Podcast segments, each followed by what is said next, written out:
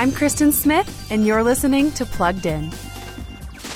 Grammy award winning Christian rapper Lecrae just dropped his 10th studio album, Restoration. This is a vulnerable, honest work that's full of personal confession. Each verse encourages fellow strugglers in order that they too might know the only Savior who can make them whole again. You can pick a side if you wanna. You already know who I roll with. You don't want no problems with me.